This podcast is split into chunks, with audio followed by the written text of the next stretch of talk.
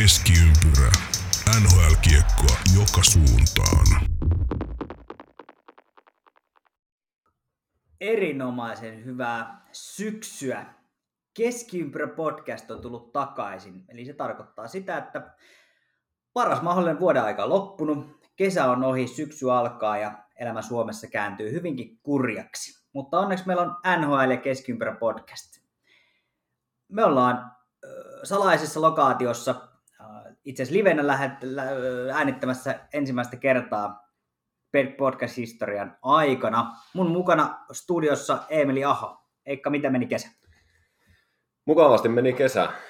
Mukava toki myös lähtee eteenpäin jatkamaan vuotta. Eli mä oon vähän eri mieltä tuosta, että surkein, tai eikö mikään paras mahdollinen vuoden aika on takana. Kyllä se syksyssä on sitä jotain hienoa myös. Tässä alkusyksyssä, loppusyksyssä ei niinkään. Mutta tuota, kyllä mä oon ihan tyytyväinen, että päästään taas pelaamaan jääkiekkoa, että, että tuota, niin varsinkin seuraamaan sitä.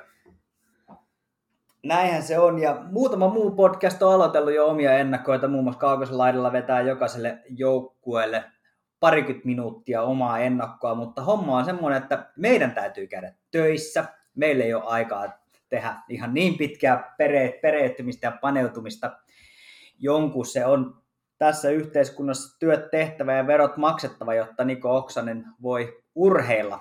Pieni piikki sinne suuntaan, jos mikäli Niko nostat äh, yhteiskunnalta urheilijavaroja. No niin, sehän lähti hyvin. Hei, hieno homma, hyvä olla takas. Ja äh, kuten niin tuosta ehkä rivien välistä pystyitte lukemaan, niin aloitellaan kausi ennakoilla ja homma toimii siis sillä tapaa, että, että tehdään neljä ennakkoa jokaiselle divisioonalle oma. Käydään yksi joukkue kerrallaan aina läpi ja, ja aloitellaan Pasifikista, eli nyt perjantaina 23. päivä syyskuuta tulee Pasifik-jakso ulos. Ensi tiistaina, eli 27. päivä tulee sitten keskisen divisionan jakso ja Atlantin jakso ensi viikon perjantaina 30. päivä ja viimeisenä, en tiedä onko herkullisimpana, mutta Metro Divisiona sitten tiistaina 40. Tässä olisi meidän seuraavan kahden viikon aikataulu onko vielä jotain, mitä viime kaudelta halutaan nostaa? Tai... Nostetaan pieni kissa pöydälle viime kauden muodossa. Oikeastaan muuten se on käsitelty, mutta mulla on Jannelle tämmöinen pieni, pieni muistutus, että Janne hartiathan on painunut 20 senttiä alemmas. Tämän kesän aikana iso velkataakka viime keväältä pizzan muodossa. Minkä vedon mä hävisin? Mikä Sä hävisit sen, sen, sen finaalivedon Eli no niin, Colorado 4-2 voitti. Ai ai ai, niin se taisi olla. Joo. Kyllä. No niin. Mutta nyt ollaan valmiita menemään ennakoihin ja aloitetaan Anaheim Ducksista, mennään sinne Disneylandin kupeeseen ja, ja tuota, lähdetään siitä etenemään. Loistavaa. Anaheim Ducks viime vuosi oli, oli lupauksia herättävä. Herättävä ainakin omissa kirjoissa ja kuuluissa papereissa, mutta on siellä vähän muutoksiakin sitten tähän kauteen tullut tullut muun muassa seuraavalla Ryan Getzlaff lopetti, eli jätti varmaan aika ison aukon sitten tuonne pukukoppiin. No nimenomaan pukukoppi. Ei, ei ehkä niinkään vaikuta kentällä niin paljon. Toki oli ihan pelimies, mutta, mutta sieltä on kuitenkin nuoria tulossa, tulossa ylöspäin. Eli tuota, reikä on täytettävissä kentän puolella. Ja eiköhän siihen johtajuuspuolellekin sitten joku, joku saada kasvamaan sisään. Joku tai joitain. Joo, ja No, John Gibson edelleen Anaheimissa ei varmasti ole sieltä lähes mihinkään. Voisin kuvitella, että hän, hän janoaa menestystä ja siellä ei kovin montaa vuotta enää ole jäljellä. Niin. Kyllä, kyllä. Muutoksia joukkoja on siinä mielessä kokenut tietenkin Ketslafin lähdön lisäksi Sam Steele lähti Minnesota Wildin ja Sony Milano Galgarin PTO hommiksi ja sitten Jack Aston Reese ja Dominic Simon lähti myös. Mutta sitten on uusia tullut ja Pavol Regenda vie ankat kauniimmille ankalammille.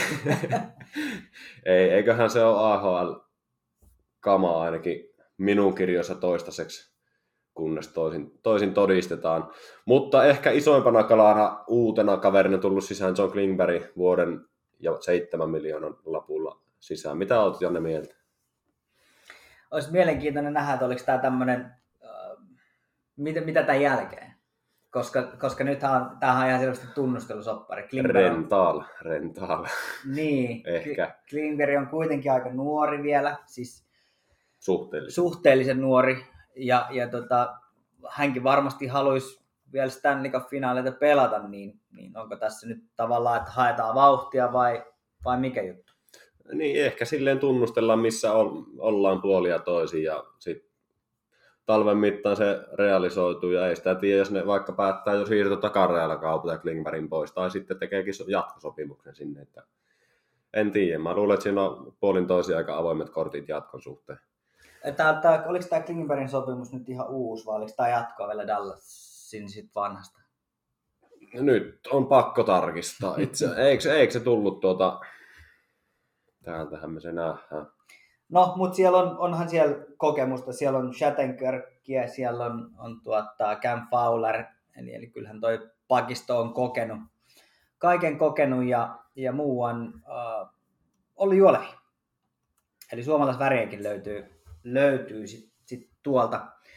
Ehkä lupaavimpana tietysti viime kaudelta pakko nostaa uh, hyökkäyksestä Trevor Segras ja, ja Troy Terry, jotka teki aika, aika kovaa jälkeä ja varmasti on ne, johon tämä tää porukka sitten luottaa. Niin, kyllä. Ja Klingbergistä tosiaan kyllä se teki niinku ihan sopimuksen tuonne.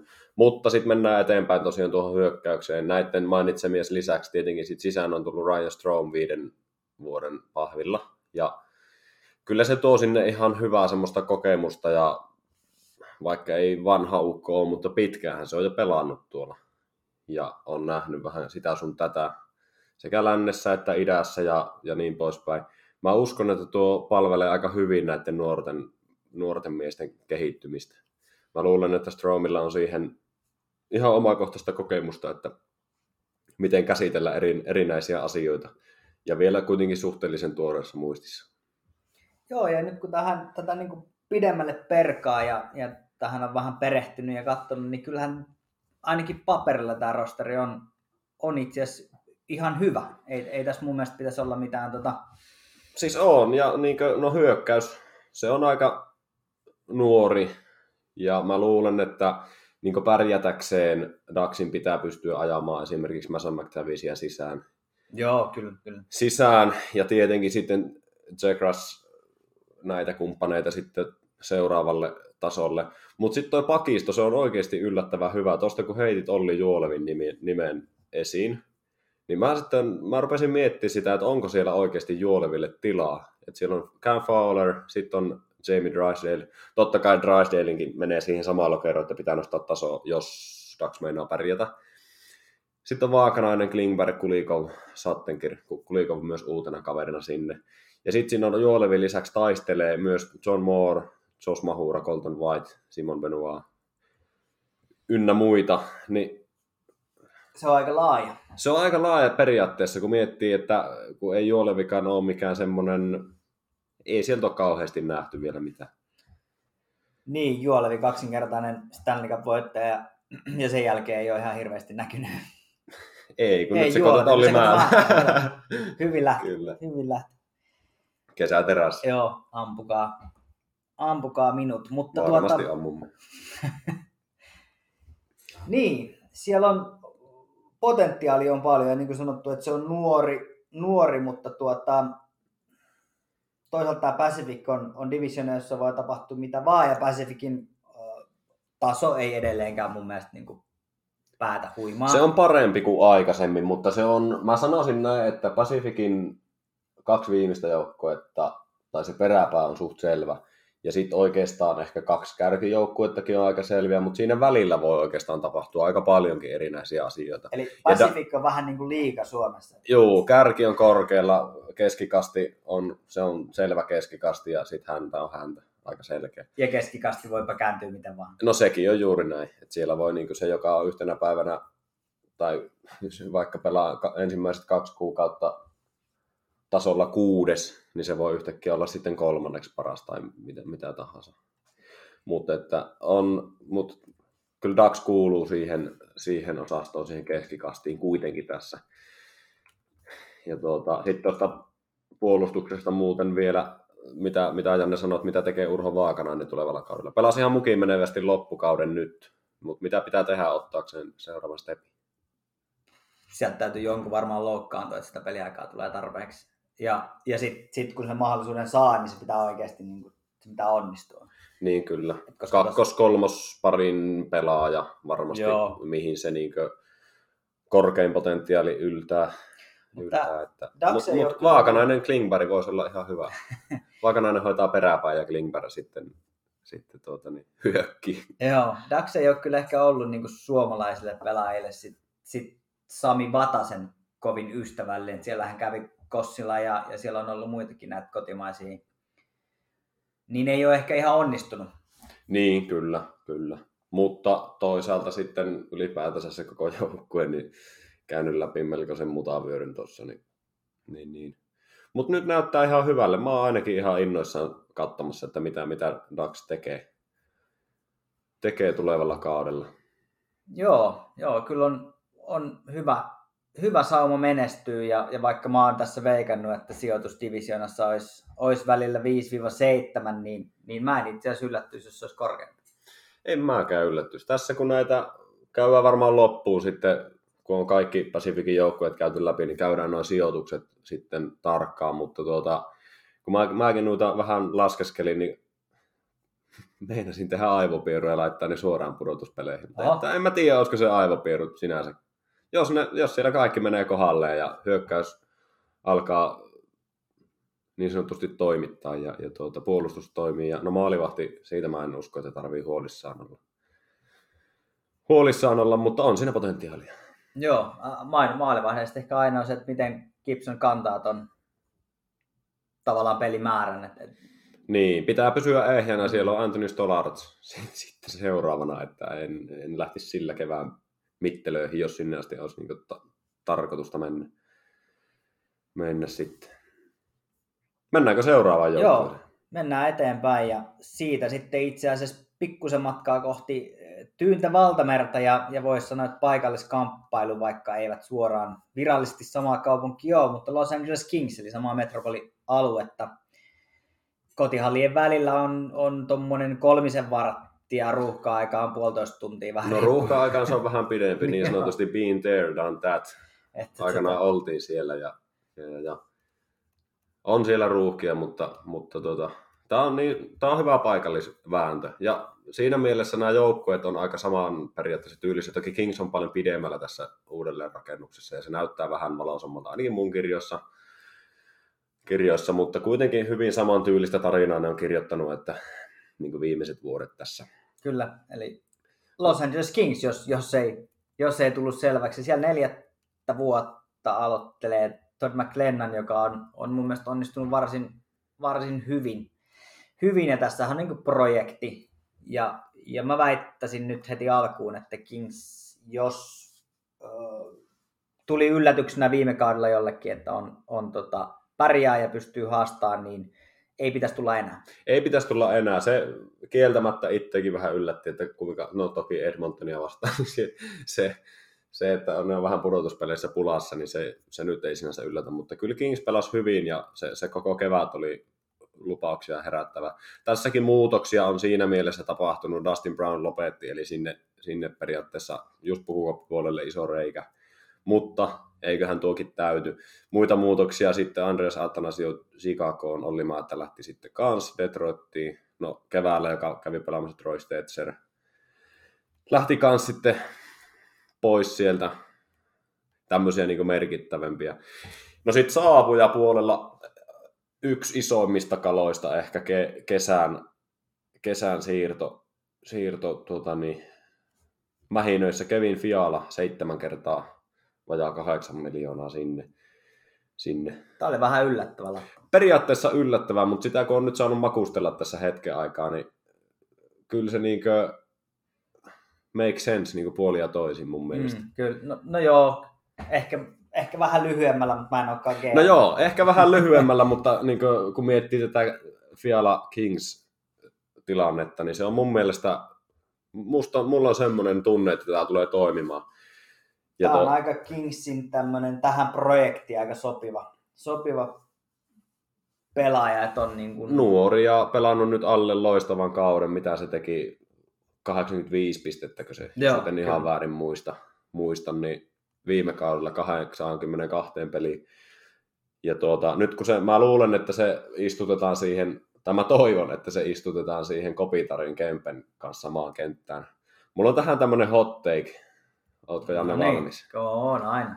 Eli viime kaudella tosiaan 82 peliin, 33 maalia, 52 syöttöä, 85. Niin mä oon sitä mieltä, että tuo ei ollut suonenveto, että se oli vasta alkua. Et Kempe Kopitar kanssa tässä mun täydellisessä haavemaailmassa pääsee pelaamaan. Kopitar hoitaa siinäkin tuossa oman pää, ja Fialalla tulee Kempen kanssa sitten olemaan vapaammat kädet hyökätä. Se tulee tekemään 100 pistettä tänä vuonna, jos pysyy ehjänä. Aika kova, kova haku kyllä.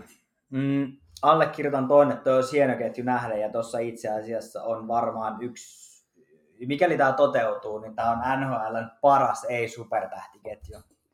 Koska tästä ei tavallaan, no Kopitar, joo, mutta ei hänkään ole ikinä ollut semmoinen niin kuin, No silloin mestaruusvuosina oli, voi sanoa, että niin. supertähti. Nyt se on vähän jäänyt silleen varjoon, mutta edelleen pelaa loistavasti hyvin ja on johta, johtava Kyllä, pelaaja. ja sitten jos ajatellaan Adrian Kemppeä, joka on, on saanut loistaa Kingsissä jo, jo jonkun tovin, mutta ei ole ison, aika harva tämmöinen satunnaisseuraaja, jos sä kysyt, että tiedätkö kuka on Adrian Kempe, niin ei ne... Ei, Niin, ei, siis satunnasseuraille tuttu nimi, mutta ei, ei niin osaa välttämättä sanoa, että Kuka- kuka mitä ja missä, Kuka niin, mitä kyllä. ja missä. Et viime kaudella Kempe 78 peliä 54 pistettä. Playoffeissa pelasi todella hyvin mun mielestä, seitsemän pelin kuusi pistettä. Just siinä Oilers-sarjassa sitten, mutta tossakin kaverissa on potentiaalia paljon paljon parempaa. Sekin on kuitenkin suhteellisen nuori kaveri, 26 vasta, että tulee nyt siihen primeen pikkuhiljaa, niin, niin siinä kun kemiat nasahtaa kerralla kohdalle, niin voi tulla tuolta ket- ketjulta, jos ja toivotaan, että kun tuo toteutuu, toteutuu niin voi tulla hyvä, hyvä vuosi. Joo, kyllä mä uskon, mä ennen viime kautta en liputtanut Kingsiin kovin pitkälle, kun me näitä en- ennakoita tehtiin, ja, ja taisi olla nyt poissa olevana äh, Mr. Mannonen, joka väitti, että Kings, Kings tulee olemaan kova, niin äh, en nyt nauranut, mutta nauroin sisäänpäin, ja, ja tota, nyt, nyt loppu nauro, eli kyllähän Kings osoitti, että, että varsin, Kyllä ne osoitti joo, ja sit nyt mä luulen, että toi kun pakki, pakkipuolelle Dauti tulee takaisin, toivottavasti niin pysyy toivottavasti ehjänä. pysyy ehjänä, niin se, se kun sinne saadaan pelaamaan täydet 82 peliä plus playoffit päälle. Sitten vielä Junnu-osasto Artur Kaliev, Quinton Byfield, Rasmus Kupari, miksei Alex Turkotte myös, niin siellä vuosi lisää kokemusta, tason nostoa. Jos edes kaksi noista kavereista nostaa tasoa roimasti viime kauteen nähden, niin se on oikeasti kova nippu, nippu tämä joukkue. Kyllä, jos Quick pysyy, oli viime kaudella parhaimmillaan taas tosi lähellä sitä prime, prime-kuntoa, niin, niin jos, jos hän pysyy ehjänä ja pystyy pelaamaan sillä omalla parhaalla, Mutta kyllä Cal Petersen on mun mielestä kanssa ihan hyvä maalivahti. no se on hyvä kakkonen. Niin, kakkonen, jolle maksetaan semmoinen, mitä se oli, 5 miljoonaa, kun se tienaa. Niin. Mutta toi ka- kakkosveskan ruutu on siitä vähän hankala, että jos saat sen 20 peliä vuoteen, niin sun on pakko voittaa niistä jokainen. Se Koska on si- si- sitä varten sä siellä oot. Et, et ne on niitä pelejä, mitä ei saisi hävitä. Ja, ja tota, jakamassa rooli. niin, kyllä. Niin, kyllä. Mutta joo, tuosta kun nostit Kuparin, niin, niin sitä on nyt odoteltu pari vuotta. Siinä oli yksi, yksi kausi meni kokonaan ohi jalkavamman takia, ja onko se syy siihen, että tuossa on ollut vähän epätasasta, epätasasta ja se, että missä Kuparista pelaa, pelaako laidassa vai, vai keskellä, niin se on, on tota, vähän kysymysmerkki. Periaatteessa Mm, voisi mm. mun, mun, puolesta pelata ihan kumpaa vaan, ja, ja hänen vauhdista se ei jää kiinni, että on kyllä mun mielestä osoittanut, että pystyy, Niin, pysyy kyllä. vauhdissa mukana. Kyllä, kyllä. Se on ihan totta. Ja ylipäätään itse asiassa nyt kun puhutaan hyökkäjäpelaajista ja Kingsissa, mun on pakko nostaa tuo sitten niin ihan syvyyspuolikin tuolla. että siinä on sitten kakkosen sentteriksi heittää Philip Donald. Mutta mä tykkään tosi paljon tuosta kolmosesta, Blake Lisotte keskelle. Ja siinä sitten on variaatioita laittaa esim. Arvitsoni, Taika Liev, Villardi ja Ajafallo. Siinä on vaihtoehtoja Kyllä. aika paljon. Tuo Lisotte on tosi kova pelaaja. Se ei paljon näy, mutta, mutta siinä vaiheessa, kun, kun, kun joukkue tarvii. Itse asiassa oli joku uutinen tuossa viime keväänä, että, että se on niin päävalmentajalle semmoinen omatunto tämä Blake Lisotte. Eli se niin sanotusti luottoa löytyy. Siinä on muuten suomalaisia sukujuuria Lisotte. Ai jaa. Oliko se äiti vai isoäitin nimi? Se on Liisa. Liisa Lisotte. No niin. Tämmönen pikku Eli tästäkin voidaan laittaa, niin kuin meillä suomalaisilla on tapana, niin, niin tota, vähän oma. torille. Niin, ja me, siis meidän ansiotahan tämäkin on, totta kai. Kyllä. Hyökkäys, hyvä puolustus.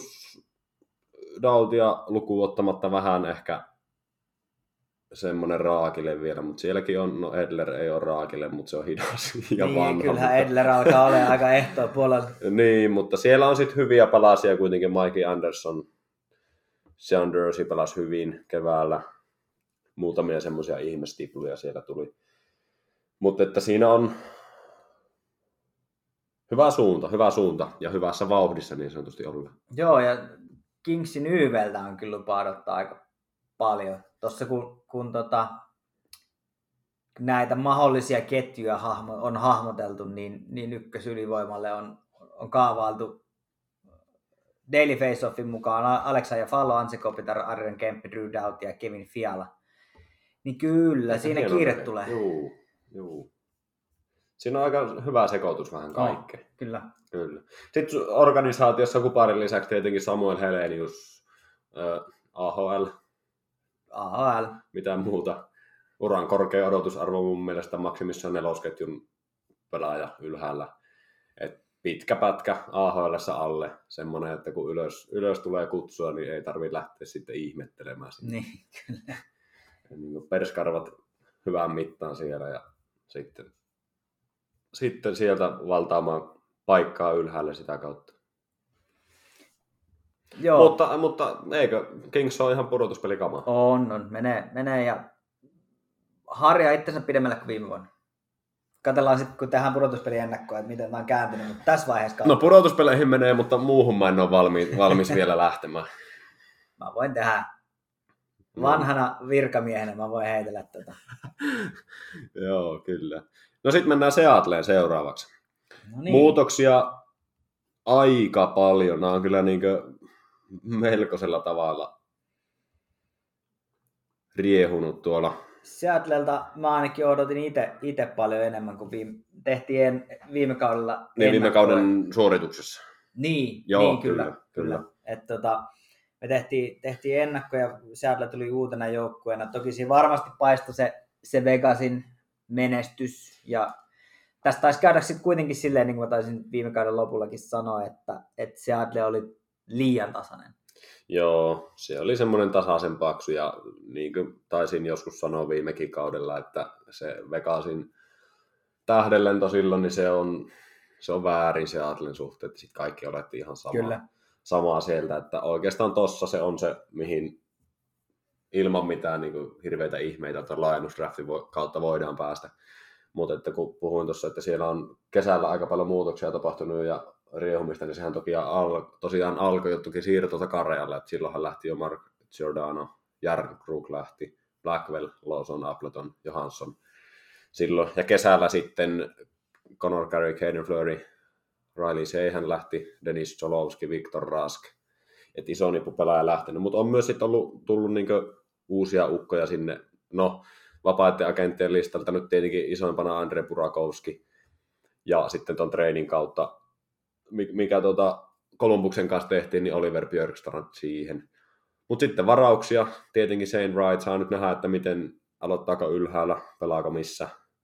Mutta sitten Matt- Matthew Beniers, mä veikkaan, että pelaa ylhäällä. Ja se, siinä on iso potentiaali siinä ukkelissa. Joo, niin ne, niin ne raportit kertoo. kertoo ja tota, Burakovski, Björkstrand, Enin, eh, siis tosi hyviä lisäyksiä. Um, Burakovski on parhaimmillaan ihan, ihan erinomainen, on seurannut siis sieltä Capitals-ajoista asti. Björkstrand myös on tullut seurattua Kolumbuksen kautta jonkun verran ja tota,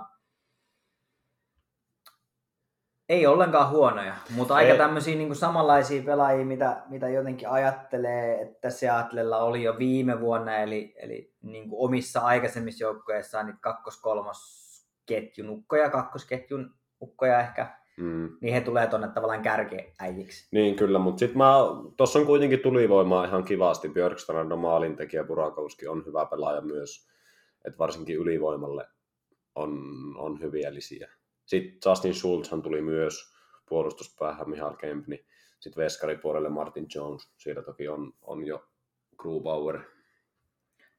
Grubauer, Ennestään. joutui, joutui kyllä vaikeaseen paikkaan. Oli kyllä, joo, oli kyllä melkoinen, Jos ajattelee millaisen puolustuksen takaa se tuli tonne. niin melkoinen ero siinä, että kun sä oot Color- Coloradossa pelannut uras siihen asti ja sitten hyppäät Seattle viime kauden joukkueeseen, niin siinä on vähän ero. Joo, eikä, eikä päässyt kyllä helpolla. Niin, kyllä, kyllä. Tuossa veskaripuolella tosiaan, niin siellä on ihan hyvä kilpailutilanne. Et siinä on Jonesin lisäksi vielä Chris Driedger. Toki taitaa olla, onko loukkaantuneena itse vieläkin siitä M-finaalissahan se. Taitaa olla, Ot- joo, otti. ei, ei ainakaan, En muista mikä on viimeisin tilanne, mutta otti aika, kai se leikkauksessa ainakin kävi sen jälkeen. Mutta en tiedä, onko nyt, nyt missä kunnossa. Mutta että ylipäätään Krakeni etsii, etsii sitä runkoa, jonka ympärille sitä joukkuetta aletaan rakentamaan. Mutta semmoinen jotenkin, mitä sä oot Janne mieltä tuosta Dave Hackstallista päävalmentajana? Onko sulla, löytyykö Mm. luotto? jos mä sanon, että en mitään, koska mun, mun, No mä oon ihan samaa. mulla ei ole niin mitään semmoista, ei, samaa ei ole mieltä. suuntaa eikä toiseen. Ei, ei. Et vähän, vähän tämmönen niinku Reino tossa, että se hajuton väritön mauton tosi, niinku, kun hänet nimitettiin tuohon, että okei, joo, Flyersissa ollut. Kun edes kärryä se sukkahiki siinä reinatossa, mutta ei ole vielä sitäkään. Joo, ei, siis tosi vaikea. Vi- viime kausi on ollut varmasti niinku hankala, eikä, sit, eikä sitä voi valmentajan piikki laittaa. Tuo, tuo runko on ollut vaikea, tuo rosteri on ollut hankala. Mun mielestä siis hän varmaan mitataan nyt, nyt vahvemmin sitten tämän kauden aikana ja ekan, ekan tota puolikkaan. Jos nyt saa työpaikansa säilyttää, se on toinen juttu, että koska tulee ensimmäiset valmentajapotkut. No se on, niin, Mutta tota, se on sama kuin nopaa heittäisi melkein. varm, varmaan tota, nyt, mä, mä lupaan, että johonkin puolivälikatsaukseen mulla on joku mielipide. Mä, mä lupaan tarkkailla tarkemmin, mutta ei, Joo, ollut pidetään, niin, niin kuin, pidetään tutkassa. Joo, kyllä. Pidetään tutkassa. Mutta että tuota, kyllä me varmaan ollaan samaa mieltä molemmat siitä, että pudotuspeleihin tällä joukkueella ei ole asiaa. No ei, ikävä kyllä. Niin paljon kuin mä symppaisin Seattleen monistakin syistä, Sama juttu. niin, niin tota, ei, ei kyllä valitettavasti vielä. Kyllä, kyllä. Tartutaan kiinni Joonas Donskoihin. Lyhyesti. Viime kausi oli aika mielenkiintoinen, että kuin pitkään sinne meni pari 30 peliä ennen kuin ensimmäinen maali tuli. Joo, En nyt ihan tarkkaan muista sitä. Meni pitkään. Meni tosi pitkään ja pa- menikö paljon siitäkin vielä? vielä taisi mennä melkein Joo. 40 peliä. Mun mielestä se Joo. oli puolta väliin. Niin oli. Niin, niin semmoinen ihan kysymys, että tekeekö Joonas Donskoi maalin tällä kaudella? Te, kyllä mä sanon, että tekee. Uh, ja viime kausi oli varmaan niin kuin mon, siis monellakin tapaa vaikea, eikä, eikä pelkästään siksi, että että vaihtui joukkue. Mutta hän oli aika hyvin asettunut sen Denveriin. Mä ymmärsin, että on, on viihtynyt siellä tosi hyvin. Sitten on tullut Kyllä. perheen lisäystä. Niin siinä on ollut varmaan aika monta juttua. Ja, Kyllä. ja tota, kun tämä on vaan työpaikka, että se, nämä ihmiset on tuolla töissä ja, ja siihen kuuluu, niin kuin me ollaan kuitenkin aika holistisia elukoita, niin siihen kuuluu tosi paljon muutakin tähän ihmiselämään kuin jääkiekko. Niin siellä on varmaan vaikuttanut aika monet jutut ja se kotoutuminen ja kaikki on, vaikka he aina sanoo, että on hyvin kotoutunut ja tosi hyvin viihtyy, mutta, mutta on ne isoja muutoksia. mm, kyllä. Um, Seattle, jos tämmöinen niin hauska knoppi, niin Denverissä paistaa keskimäärin aur- aurinko 300 päivää vuodessa.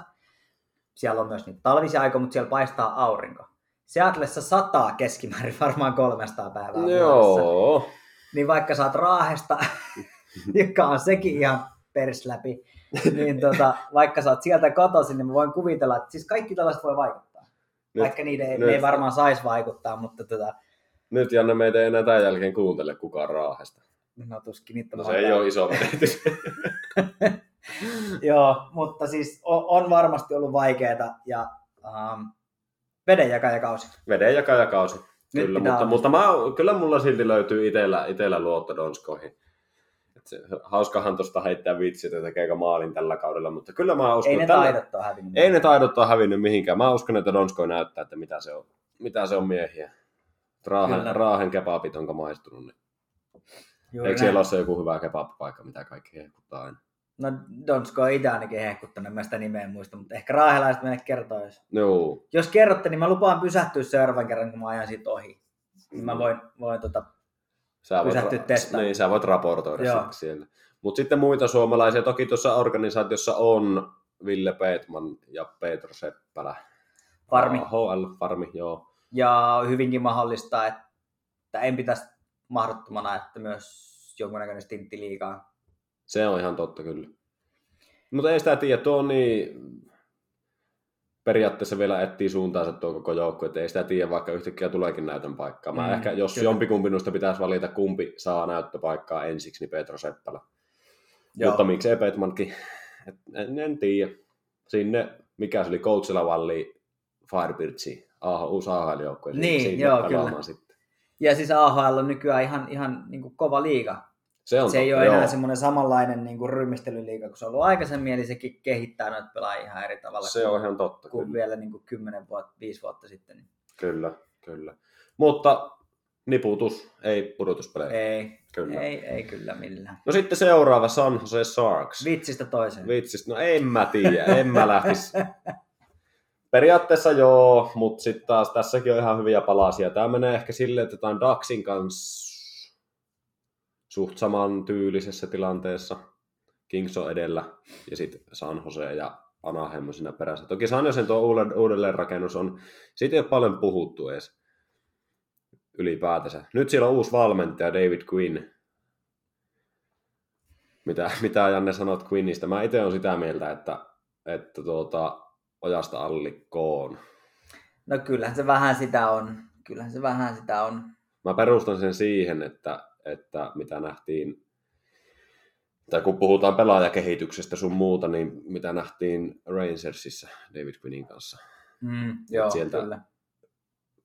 Totta kai ne supertalentit tulee sieltä, mutta sitten kun pitäisi saada No, kun ne kehitettyä niitä, niin, tulee läpi mistä vaan. niin ne tulee läpi mistä vaan, mutta se, että pitäisi saada kehitettyä niitä 2-7 kierroksen varauksen välissä olevia pelaajia, niitä pitäisi saada kehitettyä. Mutta toki se koko organisaatiokin voi vaikuttaa siihen, että se ei ole kaikki siitä NHL-joukkojen päävalmentajasta kiinni. Niin, välttämättä. kyllä. kyllä. Ja, sitten Ja mä haluaisin toivoa niin, että se on, on tällä tavalla, koska kuitenkin tuolla pelaa sitten suomalaisia Santeri Hatakasta kuitenkin lähtien, jotka hakee sitä sitten läpimurtoa ja niin poispäin. Joo, kyllä. Ja tietysti niin voisi ajatella niin, että eihän NHL-seura ole enää se paikka, mihin mennään erikseen kasvamaan. Että kyllähän siellä pitäisi periaatteessa olla aika valmis tietyllä tapaa No niin, mutta- täydellisessä maailmassa kyllä, mutta realismia se ei Niin, kuitenkaan ole. niin, niin, Kun miettii 32 joukkuetta, joka joukkueessa neljä hyökkäysketjua, kolme pakkiparia plus ylimääräiset pelaat päälle ja pari veskaria siihen, niin ei siellä kaikki pelaat täysin valmiita, valmiita Ei, voikaan ei, olla. se Ja on- sehän tuon homma hienouskin itse asiassa on. Kyllä. Siinä mielessä se tuo mielenkiintoa tähän, tähän juttuun. Mutta muutoksia tämä joukkue on toki kokenut tosi paljon. Siellä on lähtöpuolella isompana nime, nime- nimenä partamies Brent Burns lähti Carolinaan. Joo, mä... kumman piti lähteä niin. Carlson tai Burns, ja nyt se oli sitten Burns. Niin, kyllä, kyllä. No sitten Ryan Jingle, Beder, Lane Pederson, tämmöisiä pienempiä nimiä, Nikolas Melots, Alex Taylor, Antonio Pitetto, Rudolf Sbalsers, Latvian poika. Ja Jonathan Daleen lähtenyt tulopuolella sitten Nashvillestä trading kautta Luke Kunin, Steven Laurent sitten tuli Bruins tradeissa Carolinasta, ja sitten Niko Sturm, Stanley Cup-voittaja, kolmen vuoden pahvi sinne. Sitten Oskar Lindblom ja Evgeni Svechnikov. Ja suomalaisittain erittäin mielenkiintoinen Markus Nutivaara. Ja Joo. puol- kyllä, ja puolustuskeen vielä Matt Benning.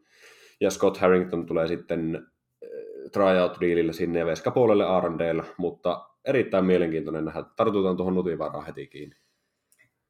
Nutivaara, joo. Tota, Kolumbuksessa oli parhaimmillaan aivan loistava, mutta mut sen jälkeen on ollut aika vaikeaa. Eikä no siinä on paljon paikkoja. rikkonaisuutta, Mm. loukkaantumisia, mutta kuitenkin tähän on pakko heittää tämä, että kun viime kausi pelasi kuitenkin piste per pelitahissa.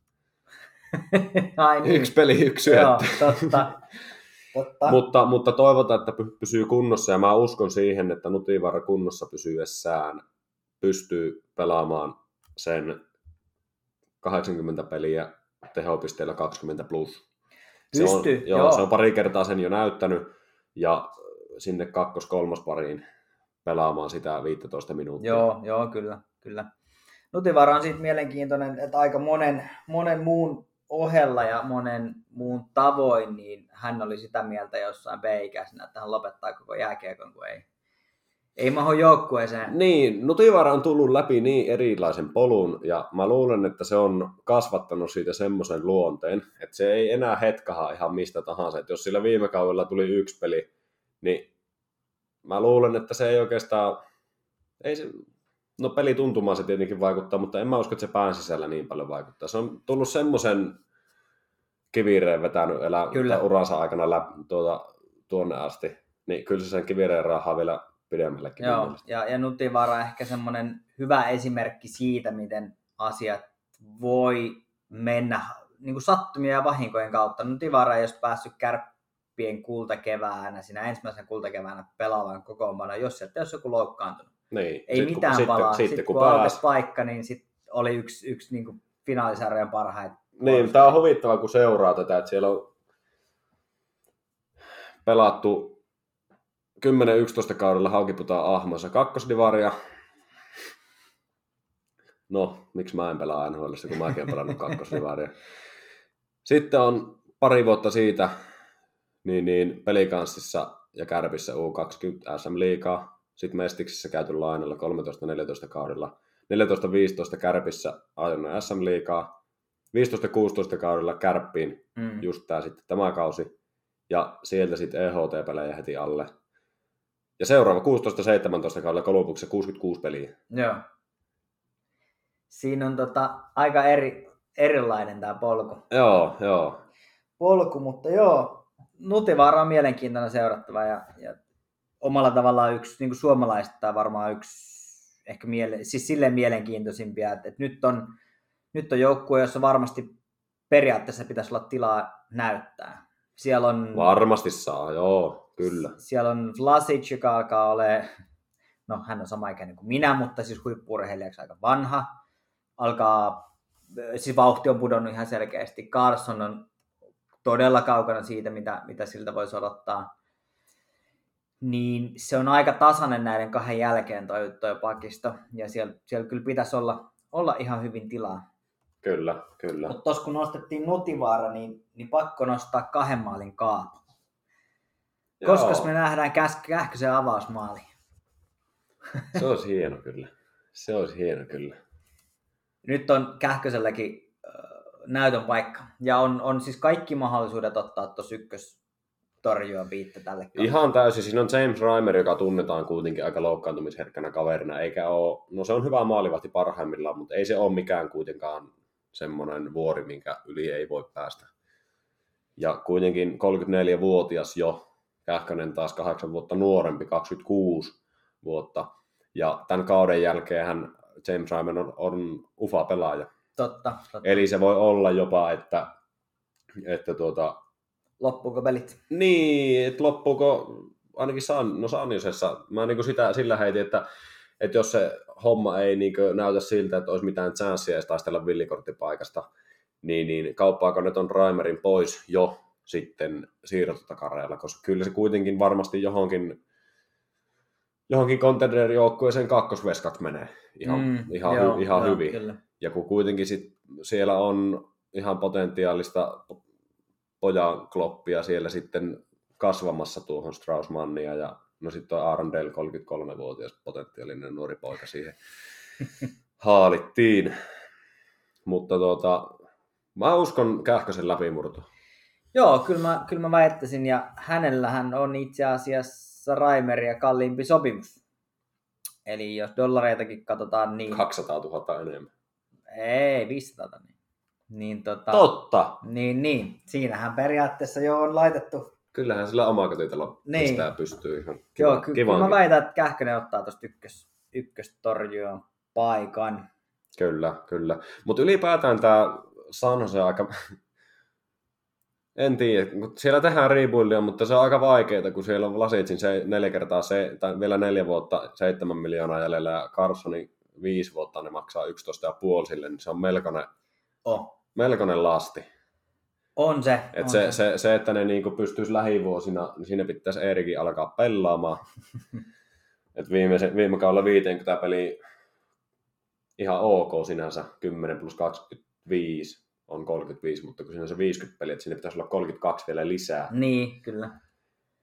Lisää siinä, että siitä olisi hyötyä siitä kaverista. Ja kun siinä kuitenkin kaikki tietää, että mikä potentiaali siellä on, on sitten kun kaikki naksahtaa kohdalle. Mutta en tiedä, onko se sitten se loukkaantuminen, mikä silloin aikanaan tuli akillishänteeseen, niin vaikuttaako vieläkin? Ihan varmasti, koska sehän on mm. käsittääkseni katkennut ja sitä on tota, paikkailtu ja kursittu kasaan, niin Kyllä. ei se ihan täysin ongelmatonta ole. Kyllä, kyllä. Ja jos ette huomannut, niin itse asiassa Sharksin ilmehän vähän muuttuu, eli siellä on, on tota, heivattu mustat pois ja, ja tota, kaikki on nyt samaa teal-väriä, mikä ikinä se suomeksi onkaan, niin housut ja hanskat ja kypärät sun muut. Niin on vähän erinäköinen visuaalisesti. On erinäköinen, mutta henkilökohtaisesti tykkään tosi paljon. Vähän persoonallisempaa. Siitä voi olla montaa mieltä, että onko hienon näköinen tuo, tuo, tuo, tuo mikä tuo nyt on turkoosi, Mm. turkoosi kypärä, housuineen, hanskoineen, päivineen, mutta, mutta se on se joukkueen väri. No näin se, on, näin se on kyllä. Et kyllähän Nashvillenkin kanssa kesti hetken tottua siihen keltaiseen Tai. Coloradon siniseen. Niin, kyllä. Mutta joo, se oli iso muutos, se Nashvillen keltaiset kypärät, mutta nyt ei, olisi vaikea kuvitella ilman niitä. Kyllä. No mutta Sharksista tosi vaikea, to, tosi vaikea. Periaatteessa siellä on, siis tämä on niin aika sama juttu monella jengiltä. Periaatteessa siellä on rebuildi, mutta sitten ei kunno kuitenkaan kunnolla. Niin kyllä. Ja kun joku meiltä kysyy, että mitä te tekisitte GM-nä, niin, niin toi pitäisi räjäyttää ihan kokonaan. Tuolta pitäisi saada noin kivireet pois ja pistää ihan kunnolla paketti. Mut se ei niin helppoa ole saada noita ja. Carsonia pois sieltä noin vaan. Et ylipäätään kesällä hyökkäys vahvistunut, puolustus heikentynyt, ehkä mun mielestä vähän, ei nyt mahdottomasti. Mutta sinne on kuitenkin hyökkäykseen nyt saatu syvyyttä Nikos Turmin ja näiden muodossa. Veskarin osasto, niin kuin puhuttiin, niin kantaa veen kyllä. Et puolustuspelaamisen, tai puolustuksen pelaamisella on iso rooli siinä, että miten se tulee menemään. Mutta ihan sin, silleen olosuhteisiin nähden, kun miettii just näitä taakkasopimuksia, niin ihan olosuhteisiin nähden ollaan hyvällä tiellä. Mutta matka on pitkä. Matka on pitkä. Kyllä. Ja, ja tämä kausi tulee olemaan pitkä. Ja Kyllä. tota, mutta lohdutuksen sanana niin ei se kestä kuin 82 peliä. Ei se ole. Sitten se loppuu se kausi. Kyllä. Mitä, otetaan vielä yhteen asiaan kiinni. Mitä oot Santeri Hatakka? AHL. Mä oon eri mieltä. No, AHL, NHL väli, välimaasto, mutta kyllä mä uskon, että se pelaa kuitenkin yli 20 peliä. Okei. Okay. Se pelasi hyvin ne yhdeksän matsia viime vuonna. No joo. Ja kun ei No. tuo puolustus ole semmoinen, etteikö sinne olisi mitään mahdollisuuksia No, lyödä. varmaan joo, jos... Niin. No jos sä olisit itse päävalmentaja, kuvitellaan tämmöinen tilanne, että sulla on Matt Benning, Santeri Hatakka. Sä periaatteessa pelillisesti näet, että ne on samalla viivalla. Benning, sillä on sopimusta, oliko nyt yhden vuoden sopimus, minkä se teki, tuosta se selviää, no neljän vuoden sopimus. No kuitenkin, vanhempi mies kuin mitä Santeri Hatakka. Kumman laittaisit pelaamaan? No eihän mä nyt voi sanoa ennen kuin mä näen, miten ne pelaa. Niin, mutta jos kuvitellaan, että ne on samalla viivalla. Että sä pelaajana, eikö valmentajana sillä hetkellä, kun sä laitat jomman kumman niistä kentälle, niin sä ajattelet, että tässä hetkessä todennäköisesti saan saman lopputuloksen. Kumpaan lähdet panostamaan enemmän?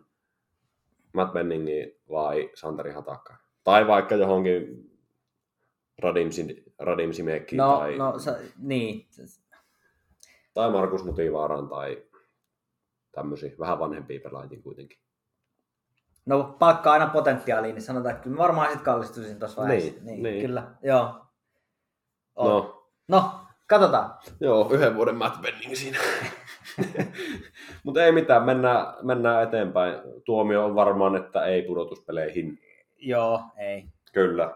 Sitten mennään Aavikolle. Täällä on tapahtunut vähän kaikenlaista. Ja nyt ei puhuta Arizonasta, vaan puhutaan Vegasista. Arizonassa taitaa olla omat settit. Siellä on omat, juu, mutta on melkoista säätöä. Kyllä. Vegas Golden Knights. pakko nostaa ihan, ihan kärkeen, niin Phil Kessel tuli, No se nyt sentään osaa pelata jääkin. tuli ja tota, Phil Kessel tulee rikkoon siis Keith Janlen Ironman streakin ja Phil Kessel on itse asiassa alle 20 pelin päässä tuhannen, Niin, kyllä. Iron, tuhannen pelin Ironman streakista. Eihän tota voi ku, ku, kunnioittaa. Ei sitä vaikka kunnioittaa, se on ihan totta. Mutta niin kuin sitä tuolla säädöllä just, niin kuin tämä pelleily näiden, miten Max Pasioretti, Dylan Coughlin Joo, joo kyllä. treidattiin pois Future Considerationeita vastaan. Ihan ilmaiseksi. Ihan ilmaiseksi. Mutta se on palkkakattolajia ja niidenkin kanssa pitää, pitää sitten pärjätä, mutta, mutta en tiedä. Muita lähtiöitä sitten Danodon tuonne Montrealiin ja Matias Janmark Edmontoniin. Dadonovin lähtö oli puhtaasti palkkakattoliikku. Joo. Eli, eli tota, sieltä saatiin takaisin Shea Weber, Joo. joka ei rasita palkkakattoa ollenkaan, mutta Dadonovin 4-5 miljoonaa saatiin siivottua siitä sitten kätevästi veksi. Kyllä. Mutta tota, niin, sitten tulo, tulopuolella muitakin ukkoja. Erittäin mielenkiintoinen Janne Sakari Manninen, ko? Vai Phil Kessel? Sakari. Fucking Manninen. Nimenomaan. Ai sitä sä hait, joo. Kyllä. Sakari Manninen. Tota, me taidettiin viime kauden lopulla puhua MM-kisojen jälkeen, kun rupesi rumpu soimaan taas, että Jukka Jalosesta tulee NHLn paras päävalmentaja ja Sakari Mannisesta tulee NHL-pelaaja, mutta ei helvetissä tuu, mutta katohan vielä. Katohan vielä. Yksi vuosi, äh, 750 000 dollaria, eli, eli aika tämmöinen siis rahaltaan tulokas sopimus, mutta mut koska Manninen on tonnikäinen, niin ei, ei enää tietenkään niin tulokas sopimusta. Tämä oli, tämä oli mielenkiintoinen ja tämä on hänen ensimmäinen ja ainoa mahdollisuus. Niin siis Nyt- kyllä se nyt pitää. Joo, Kyllä, se nyt pitää. Mutta tuota, Mutta mä silti uskon siihen.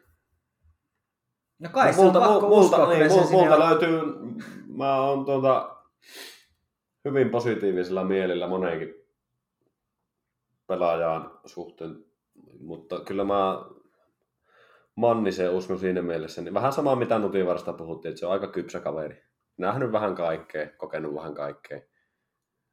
Niin ei se ihan ensimmäisestä vastoinkäymisestä Ei, ei varmasti, se on, se on ihan totta. soita agentille, että nyt pitäisi saada liikasopimusta.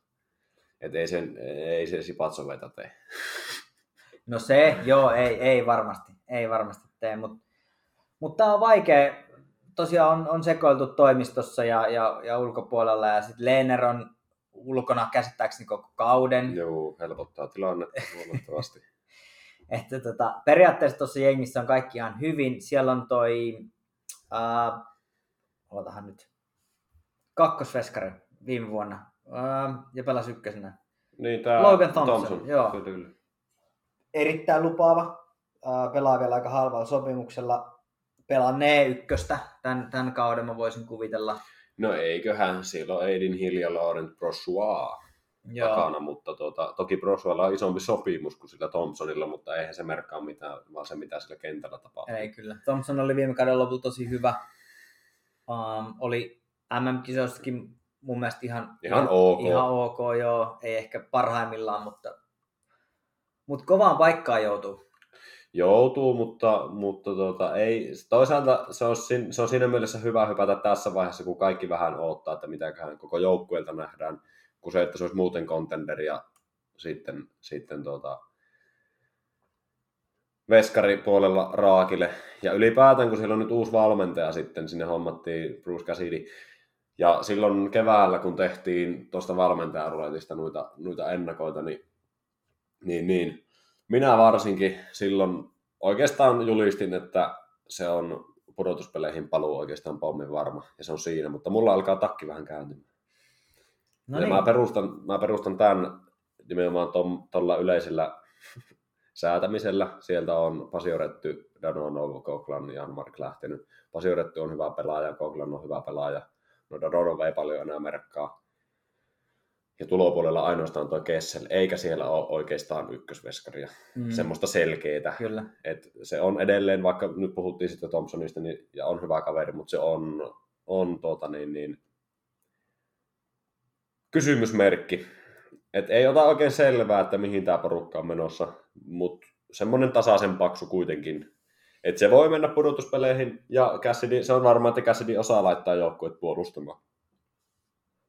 siellä on aika puolustukset kun puhuu, niin, niin tota, Niin, ja se, se taas kun puolustus toimii, niin se edes auttaa sitä niin, veskaria. kyllä, kyllä, se on, se on ihan totta. Mutta sitten toisaalta toi on aika vanha toi vakisto. Niin, Pier, Piertangelo, McNabb, Martinez, kaikki yli kolmekymppisiä. White Cloud ainoa tämmöinen nuorempi, niin ja se on Theodore. joka Kaksi. ei pelaa. Ei kun pelaa, Pelaa. sorry, mä nyt sekoitin tämän taas Weberin. Niin, totta, kyllä. Mutta silleen, että, on, on aika kokenut.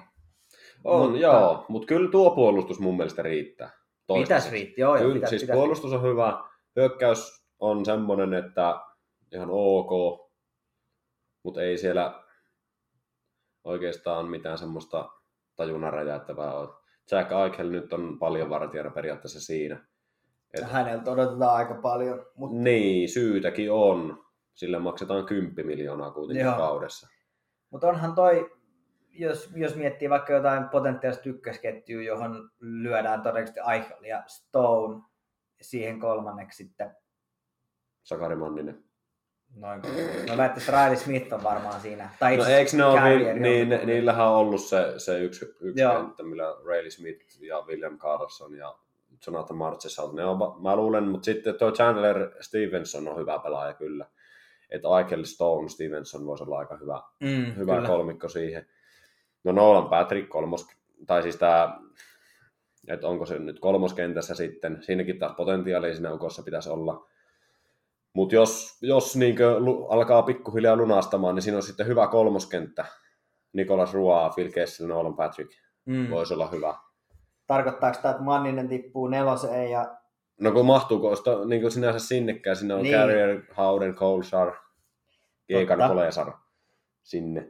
Et onhan siinä tekeminen, mutta kyllä mä silti uskon, että se sinne sen näytö, näyttöpaikan kun saa, niin mahtuu sitten. Ja kuitenkin kausi on pitkä, loukkaantumisia tulee, niin ei nämä ole kiveen hakattuja.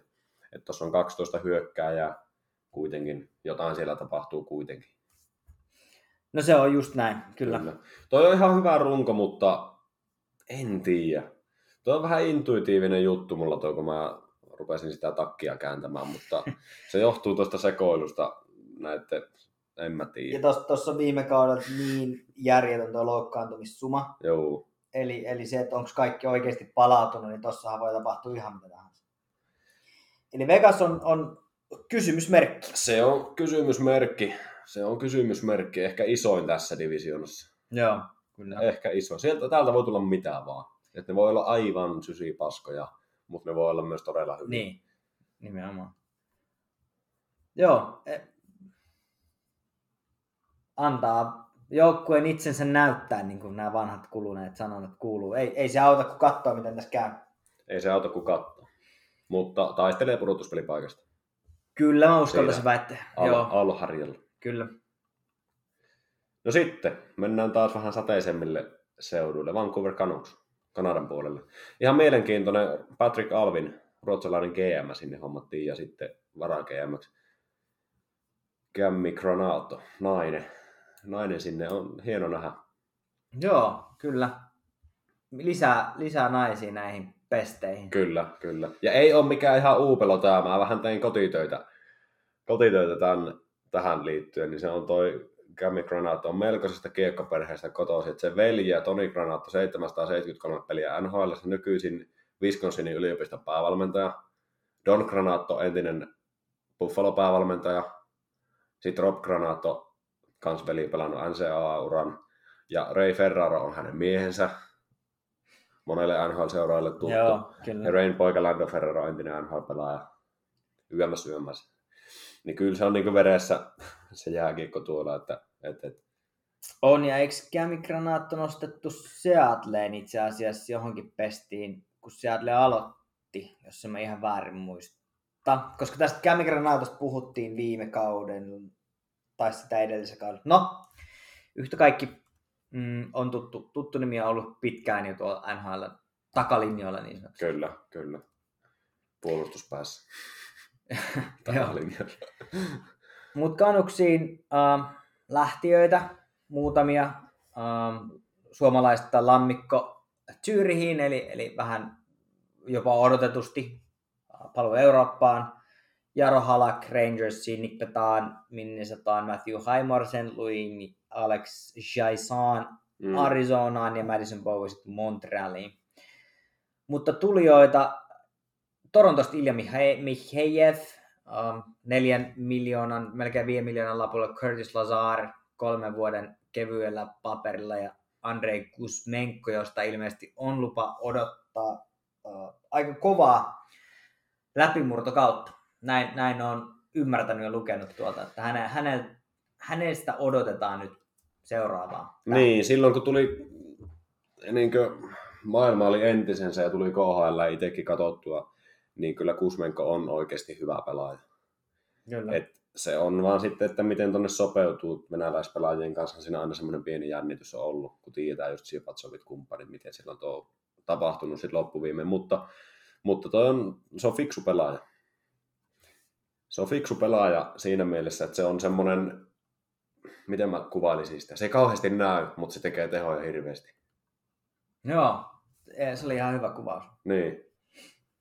Eli se on mun mielestä fiksuutta. Joo, kyllä. Ja se, se, on, se on, no mä aina sanon, että puolustaja on hyvä, jos, jos tota, selostaja ei tarvitse kertaakaan sanoa sen, sen puolustajan nimeä pelissä, niin, niin, niin Silloin kun ollaan maalin takana pitämässä kiekkoa ainakin leijonien, silloin voi sanoa. Kyllä.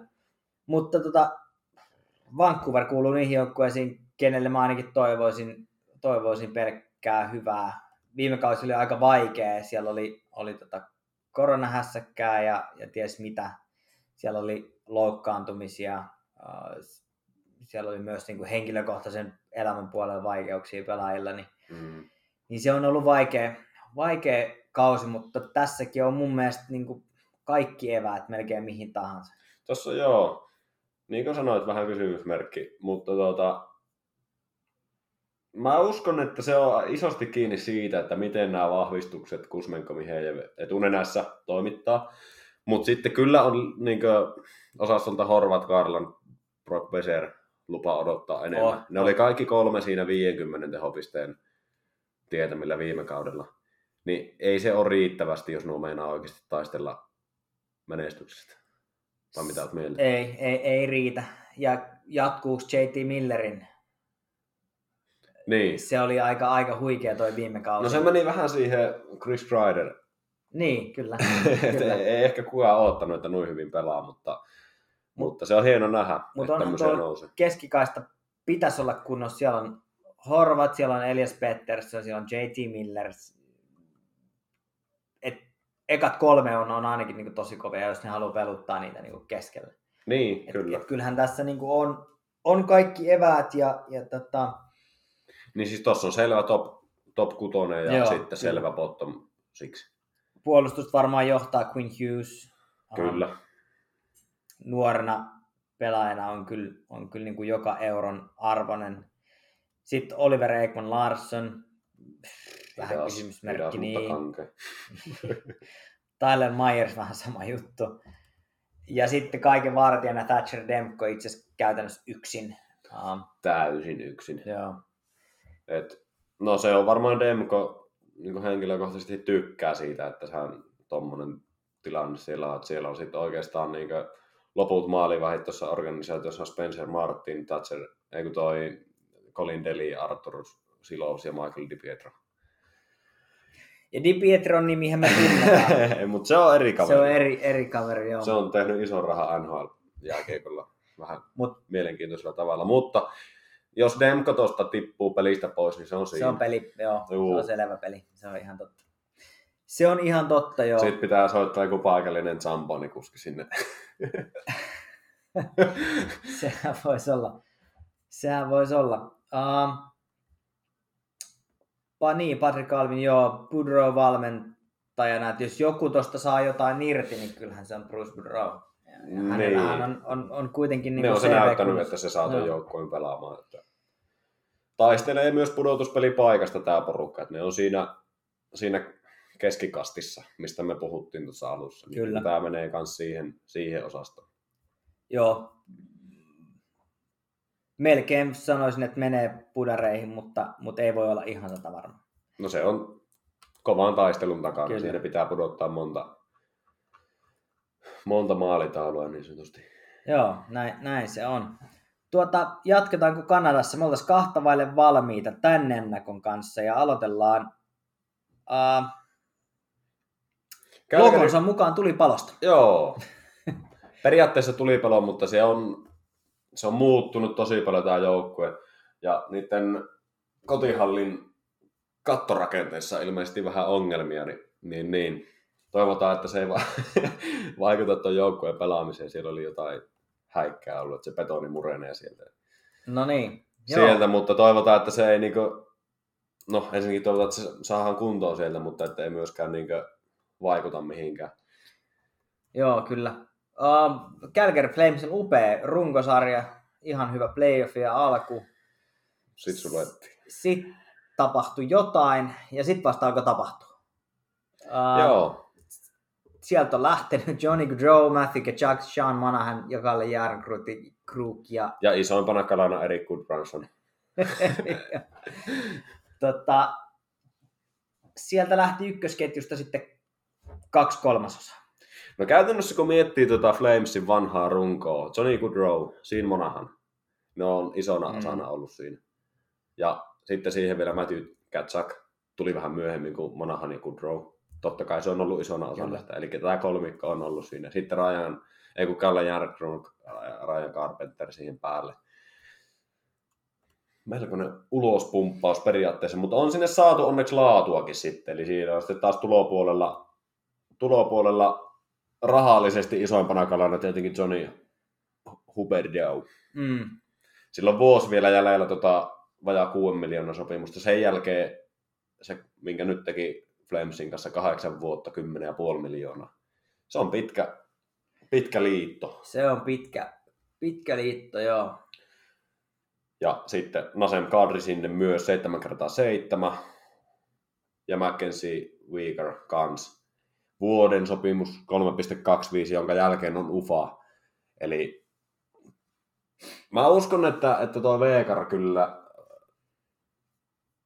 kantaa veteensä ja Ihan ottaa, varmasti, ottaa joo. sen ykköspakin roolin, mikä tuolla on oikeasti tarjolla. Ne viime kaudella vähän jäi siihen kiinni. Siitä kiinni, ettei niillä ollut oikeita ykköspakkeja. Siellä on Oliver Clinton ja tää, sitten tämä toinen, sanopa nyt, mikä kaveri se on. Rasmus Andersson, Noah Hanifin. Mm, Et si- siinä on ne kolme semmoista, jotka niinku jossain vaiheessa ajateltiin, että joku nuista ottaa sen seuraavaksi, mutta ei ole näkynyt vielä. Joo, ei ole, ei ole vielä näkynyt. Sitten siellä on kokenut kar- kaartia tietysti Chris Tanev ja Michael Stone. Mutta, mutta kiekollisen pelaajan, kiekollisen, joo, niin. ei mitään tekemistä kiekollisen jääkiekon kanssa. Mitäs tapahtui välimäelle? En tiedä. En tiedä, eikö vaan riittänyt sitten, ei pelannut niin. tarpeeksi hyvin vai oliko sitten, että valmentaja näkee, että ei ollut roolia, mutta kyllä mä uskon, että siinä taas uusi kausi, uudet kujet, niin mahdollisuudet, mahdollisuutensa tulee saamaan. Et viime, se jäi rooli olemattomaksi aloittaneen seiskapakkina. Mm, todennäköisesti Niin, mutta syrjäytettävissä mä luulen, että esimerkiksi Nikita Zadorov, se on iso karju ja niin mm. poispäin, mutta kyllä se on syrjäytettävissä siitä että kyllä se on joka pelaajalle, joka tuolla taistelee peliajasta, niin se on omissa käsissä oikeasti. No näin se on. Näin se pelaat on. vaan tarpeeksi hyvin, ettei sua pysty pudottaa siitä pois. Mitenköhän tuolle tota, mitenköhän tätä lähdetään rakentamaan tätä joukkuetta ja tavallaan ketjurakenteita. Siellä on, um, Toi on entinen, entinen ykkössentteri Elias Lindholm, joka muodosti tämän koko viime kauden parhaan ketjun sitten sit Katjakin ja, ja Gudron kanssa niin Nasem Kadri ei varmasti suostu mihinkään muuhun kuin ykköstonttiin, voisin kuvitella, että hänelle on sitä kaavailtu. No miksei kakkosen keskellä? No joo, tavallaan, e, miksipä ei, varmaan vähän si- riippuu, että kenen... niin. Sillä ne sais sillä tavalla niin rakennettua semmoisen selkeän top siihen, että siinä olisi mm. Huberdeo, Lindholm, Toffoli, Coleman, Kadri, Mangiapani siinä. Ja, ja tota, sitten sen jälkeen tulee, tulee selvä droppi siellä on sitten Michael Backlundin ja Milan Lusitsin johdolla nämä sitten rymistelypuolen ukkelit. Toki Dillon Dupe, se on pitkään ollut siellä ja joskus sitä odotettiin, että tulisi ihan niin tekijämiehiä tonne, mutta ei ole vielä mahdottomuuksia nähty siltä. Ja sitten siellä on kuitenkin sitten kokemusta Cody Eakin tryoutilla sisään ja niin poispäin. Sekin on parhaimmillaan ihan hyvä pelaaja. Ja tämä on mulle vähän yllätys, että tulopuolella oli Sony Milano ja tryout diilillä. Eikö se ole ihan pelimies? No, ei varmaan vielä tavallaan... No siis eihän se niinku lopullista läpimurtoa Niin, ole tehnyt, niin mutta... sitä odotellessa. Niin. Mut Mutta pitäisi kyllä mä, olla. mä niinku vähän ihmettelin, että miten, miten kukaan ei niinku antanut sille vuoden lappua tuosta vaan. Jaa, Vuosi minimillä. niin. Miksei? Niin, kyllä. Pienellä palkalla. Niin. Et Ihan kuitenkin, kuitenkin niin ihan, toki se on ollut siinä kikkapoika-osastolla ehkä enemmän, Niin, enemmän niin, sitten, nauramassa Tsekrasin tempuille, mutta, mutta kuitenkin viime kaudella 66 pelin 34 pistettä, niin kai sillä nyt vuoden lapun saa.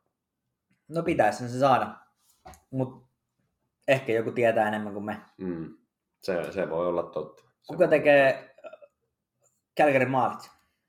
Siellä on pelintekijöitä, Huberdo ja, ja tota, miksei myös Lindholmkin. Niin onko se sitten Kadri ja... Mangiapane voi olla Niin. aika kova, mutta kyllä mä uskon, että ei se niinkö maalinteosta jää kiinni.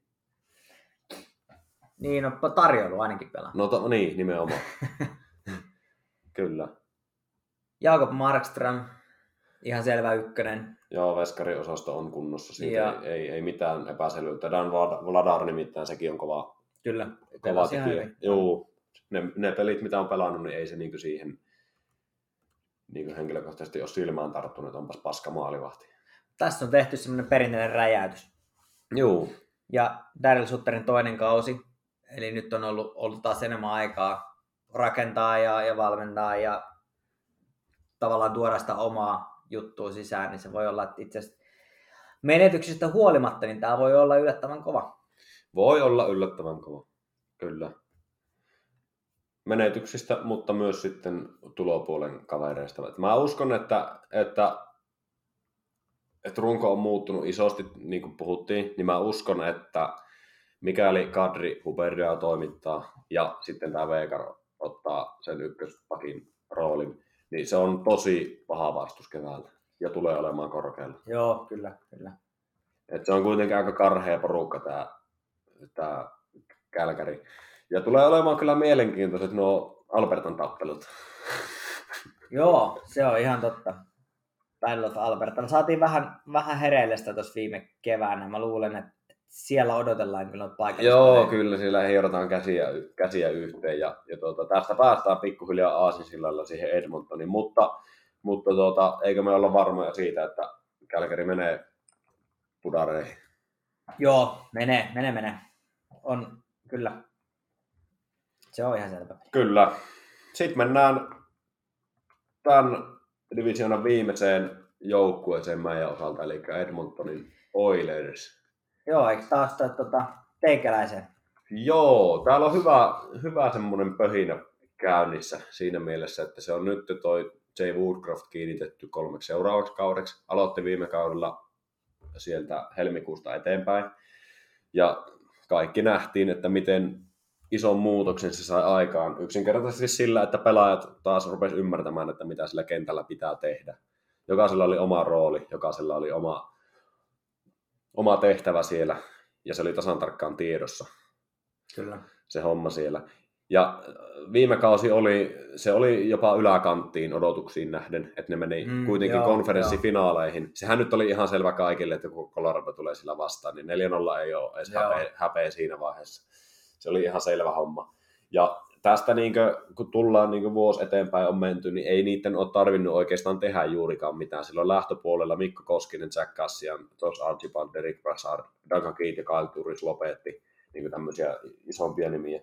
Mutta se, minkä ne on nyt saanut, ne on saanut sen ykkösveskarin Jack Campbellin muodossa. Sitten sinne on tullut Matias Janmark ja sitten pakkipuolelle Ryan Murray minimisopimuksella, Greg McKeck kans minimisopimuksella voi olla, että menee farmin puolella kans. Ja sitten Jason Demers ja Jake Virtanen tryoutilla. jännä, Tää Virtanen jännä, joo, jännä haku oli tuo Virtanen, se on. Mutta otetaan kiinni tuohon maalivahtiin ihan ensimmäisenä. Jack Campbell. En nosta. Etkö osta? En. Perustele. No en mä oon nähnyt vielä mitään niin kummallista. Hä- Jack Campbellin kohdalla on odotettu sitä läpimurtoa koko ajan ja hänen on pitänyt pelastaa ensin Torontoa ja ties mitä ja ei ole onnistunut, niin en mä kyllä osta vieläkään ennen kuin mä näen. No, mä lyön vähän vastaan tältä.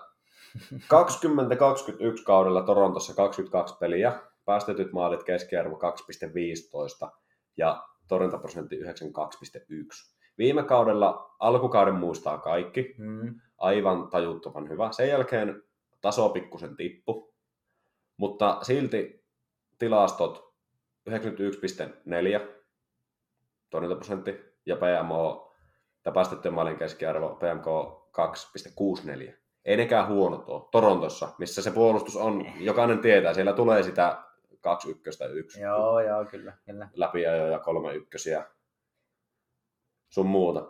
Ja se on mun mielestä aika iso juttu, että se on käynyt läpi Torontossa sen painekammion. No se on kyllä Se toisaalta ei, ihan mä, mä oon eri mieltä siitä, mitä Kaukosen laidalla pojat sanoo. Mä en ole kuunnellut. Joo, mä oon eri mieltä siitä, että siellä, siellä en muista kumpi sanoi, että, että tuota, tuolla Edmontonissa paineet on kovemmat. Mun mielestä se on päinvastoin. Että kyllä jos Toronto, se on semmoinen kuitenkin Kanadan isoin kaupunki, jne, niin jos Torontossa edes tolla tavalla sen kestää, niin kyllä se sitten Edmontonissakin kestää. Sehän on ihan peräjäädässä. No mut kai sä tiedät, että mä kysyn seuraavaksi. No kysy. No mitäs se kevät? Koska se on ihan yksi hailee, miten se pelaat runkosarjassa. No siis tämähän on semmoinen joukko, että keväällä se mitataan. Niin. Keväällä se mitataan. Keväällä se on mitattu Torontokin joka kerta. Mutta... No se on totta. Ja vajaaksi on jäänyt. No vajaaksi on jäänyt, mutta niin se on jäänyt sillä koko poppa. on, on, on, on. Et jos, jos ne on Mikko Koskisella Jack ja Mike Smithillä päässyt, se on konferenssifinaaleihin ihan, joo, se on, asti. se on ihan totta, kyllä. niin kyllä mä uskon, että, että Jack Campbell on, se on niinku update tuohon osastoon. Ja sitten se, tullaan sitten siihen, että siellä on oikeastaan aika laadukas kirittäjä myös sitten Campbellille, eli tämä Stuart Skinner on oikeasti potentiaalinen kaveri maalivahtipuolella. Mulle vähän, vähän tuntemattomampi. Se on, Mut tun- joo. joo. se on tuntemattomampi, mutta sen verran mitä sitä on, on päässyt näkemään tuossa, niin se on kypsä kaveri, se on 98 syntynyt. Erittäin hyvää vuosikertaa. mutta se on, se on tosi kypsä kaveri.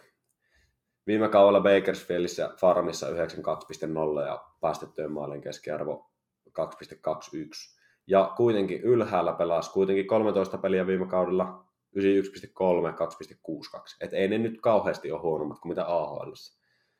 Ja jos siihen saadaan se puolustuspeli pikkusen järkevämmäksi, mitä mä uskon todellakin, koska nämä Skinnerin pelit tuli pelattua nimenomaan ennen valmentajan vaihdosta. Joo. Niin mä perustelen sen sillä, että tuo Skinner oikeasti voi pelata yllättävänkin paljon pelejä ja se, tulee, se voi olla, että se yllättää monet. Mielenkiintoinen ennustus. Jäädään, jäädään odottelemaan. Mutta tota, nyt kun tässä maalivaiheesta puhuttiin, niin, niin puhutaanpa sitten puolustuksesta, koska viime kauden loppupuolella parhaat avaukset lähti Mike Smithin lavasta, niin tota, mites, mites nyt? En mä, niin kuin, jotenkin toi puolustus on mun edelleen aika kysymysmerkki. No siis sehän se on tämän joukkojen kysymysmerkki ollut jo pitkään ja se tulee olemaan sitä nytkin. Mutta siellä on hyviä semmosia Aihioita, Niin, niin. hyviä aiheita Evan Busardin muodossa. Viime kaudella sieltä nähtiin vähän milloin mitäkin, mutta siinä on potentiaalia. Siinä on potentiaalia. Sitten Philip Ruberi sieltä on kanssa nousemassa. Se on vielä pari vuotta nuorempi kuin Busard. Nähtiin vielä enemmän vähän kaikenlaista viime vuonna. Sen takia ei pelannutkaan niin paljon. Mm. Ja oli, oli sitten Farminkin puolella jossain vaiheessa kautta, mutta siinäkin kaverissa on potentiaalia. No sitten pakeista ja nuorista aiheista lisää, niin siellä on myös Markus Niemeläinen. Erittäin mielenkiintoista seurata. Viime kaudella pelasi 20 peliä Joo, ja pelasi hyvin. Kyllä, se on ihan totta.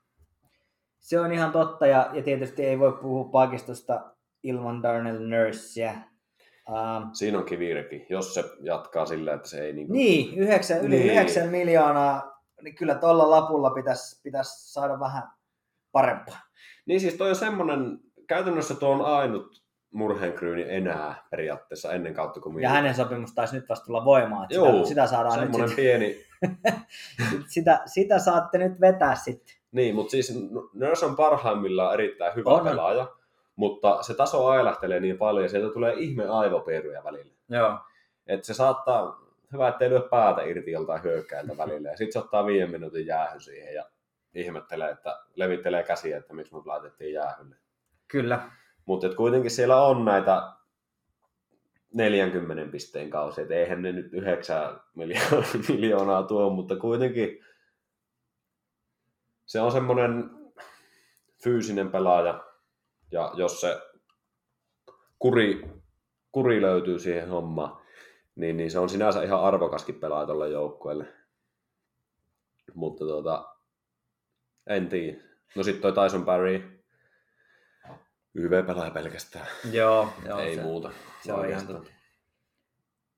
Mutta on, no, Jason Demers, semmoinen stay at home, aika iäkäs jo, mutta jos tuosta nyt pelipaikkaa Niin, no siellä saa, on niitä stay at home kuitenkin Niin, niin, sitten Cody CC, Brett Kulak aikaisemmin jo Nimenomaan. esimerkkinä ihan vaan tosta. Et mä en, noi tryout-sopimukset oli mulle vähän semmoinen, että miksi. Niin, Miksi? niin kyllä. Ja sitten no Slater Kuku koekoekki, niin, niin se ei ainakaan nyt harjoitusleirillä aloita silloin jotain mental health juttuja siellä. No sitten ne sai Ryan Murraynkin vielä sinne kaiken lisäksi, että siinä on tommosia stay at home ukkoja kyllä.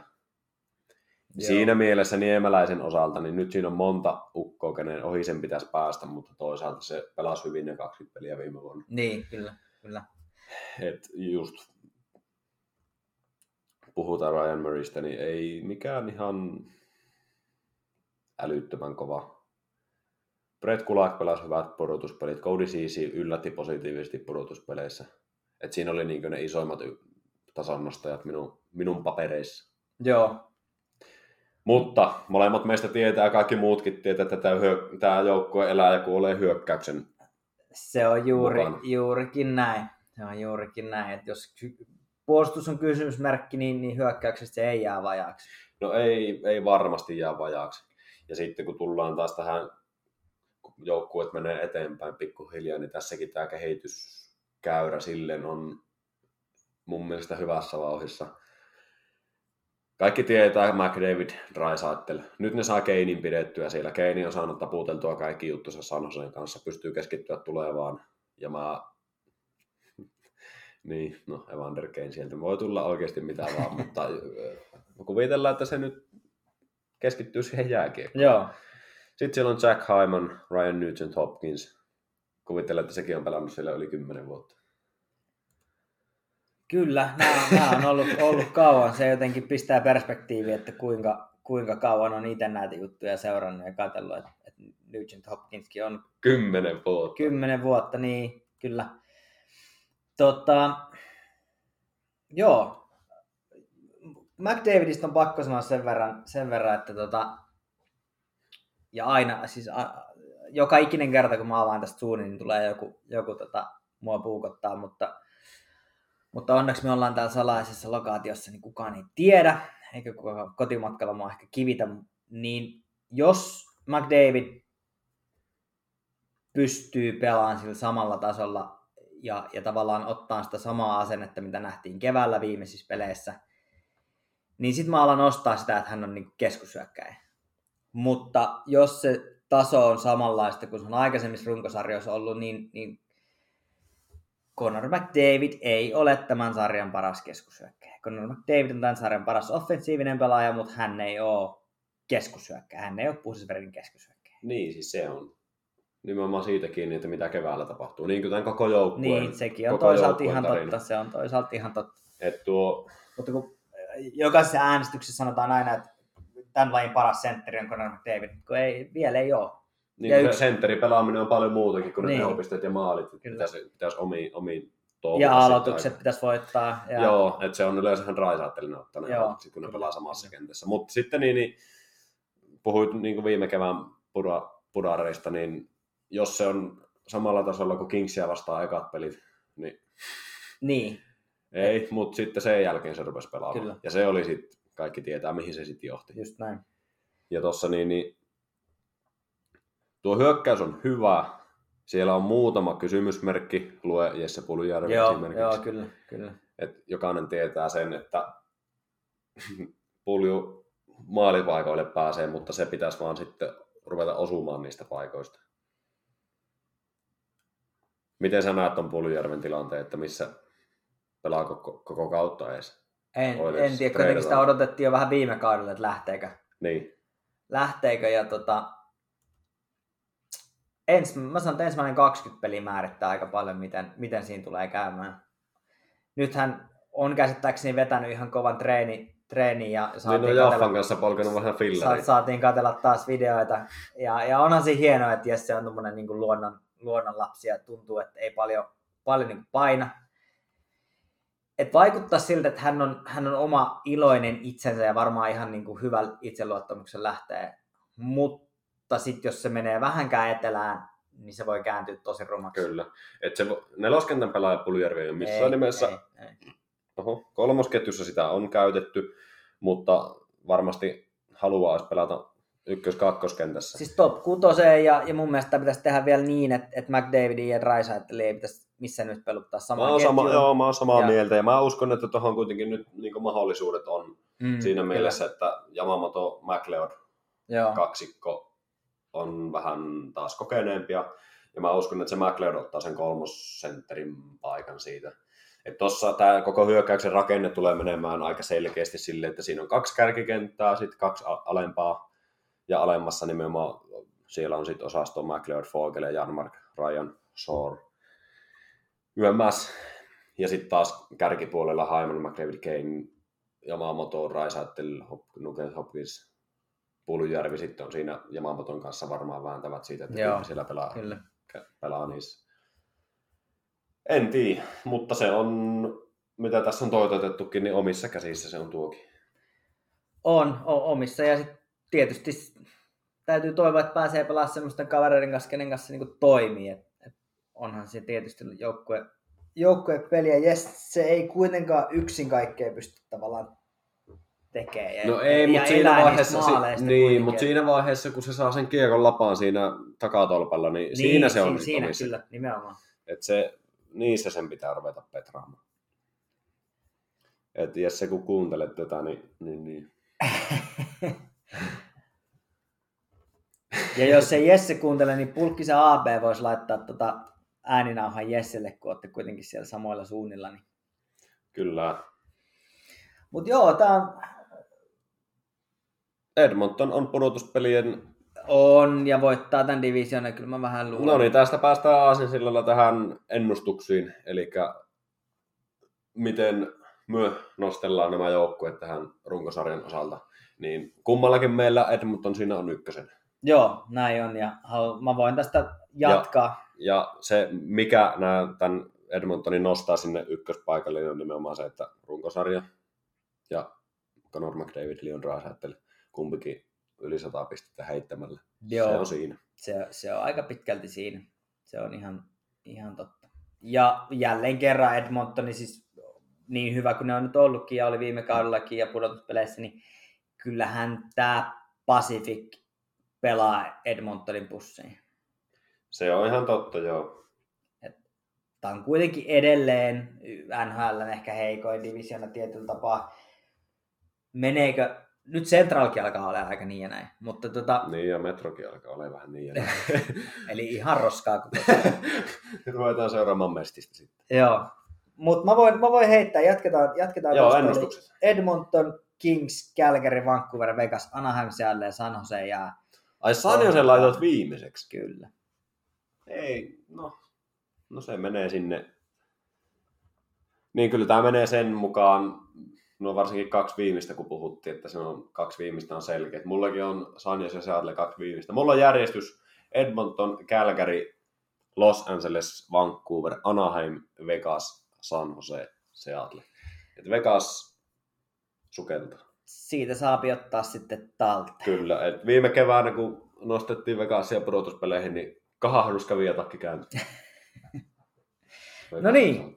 Sillä tappaa. Uh, Keskiympyrä podcastin takinkääntäjät on, on tota ensimmäisen ennakkonsa nauhoitelleet. Seuraavaksi vuorossa onkin sitten Central. Ja uh, niin kuin sanottu, niin, niin sitä seuraa sitten, vedetään nämä lännet tästä alta pois ja, ja seuraavalla viikolla sitten ähm, itä. Kyllä. Eli Tiistaina 27.9. Central ulkona. Juuri näin. Olkaahan linjoilla. Me kiitämme. Keskiympyrä.